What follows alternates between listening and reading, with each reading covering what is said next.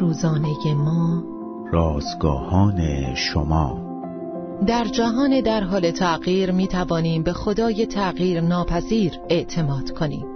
روز هجدهم از شماره یازدهم نان روزانه ما، اعتماد نابجا عنوان و مزمور بیست متن امروز ما از کلام خداست. از همان زمانی که در دهکده‌ای جنگلی در کشور غنا بزرگ می شدم، تماشای پرندگان رنگارنگ را دوست داشتم.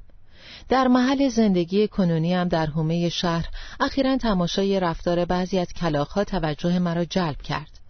موقعی که دسته‌ای از کلاغ‌ها در پاییز مشغول پرواز بودند، برای استراحت به سمت درختی نیمه خشکیده رفتند، اما آنها به جای نشستن روی شاخه‌های محکم، روی شاخه‌های خشک و نازک فرود می‌آمدند که زود می‌شکست.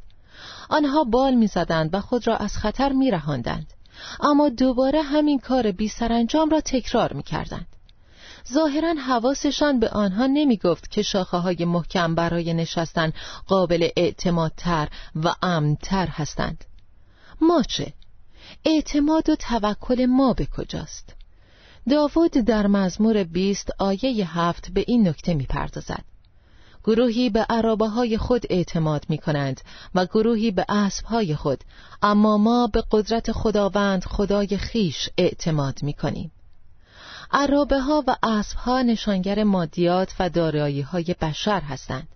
هرچند اینها در زندگی روزمره سودمندند، اما در سختی‌ها به ما امنیت نمی‌بخشند.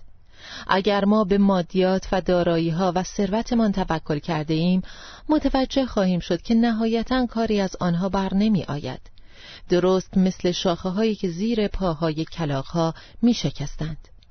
کسانی که توکل و اعتمادشان بر عرابه‌ها و اسب‌هاست، خم شده افتادند، ولی ما که اعتمادمان بر خداست، برخاسته ایستاده‌ایم.